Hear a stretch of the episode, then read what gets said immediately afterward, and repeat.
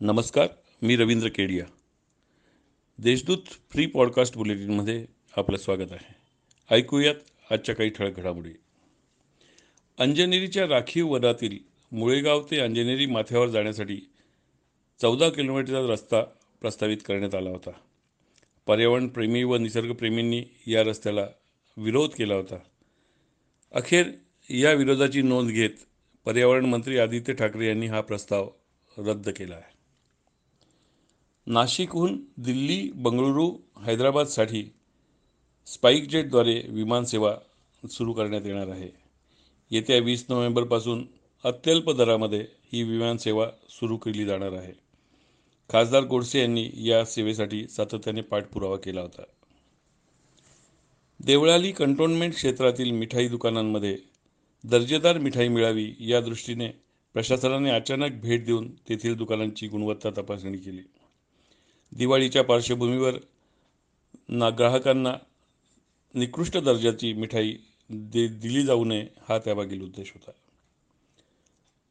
पंतप्रधान आत्मनिर्भर योजनेअंतर्गत आमदार वसंत गीते यांनी पुढाकार घेत शहरातील विविध भागातील साडेतीन हजार छोट्या व्यावसायिकांची नोंदणी केली.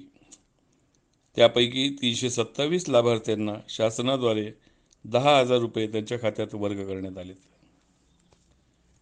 पंडित जवाहरलाल नेहरू यांचा जन्मदिन बालदिन म्हणून साजरा केला जातो. यंदा करोनाच्या पार्श्वभूमीमुळे हा कार्यक्रम ऑनलाईन पद्धतीनेच होणार आहे. मात्र शासनाने बाल दिवस सप्ताह साजरा करण्याचा निर्णय घेतला असून आजपासून या सप्ताहाला प्रारंभ होणार आहे.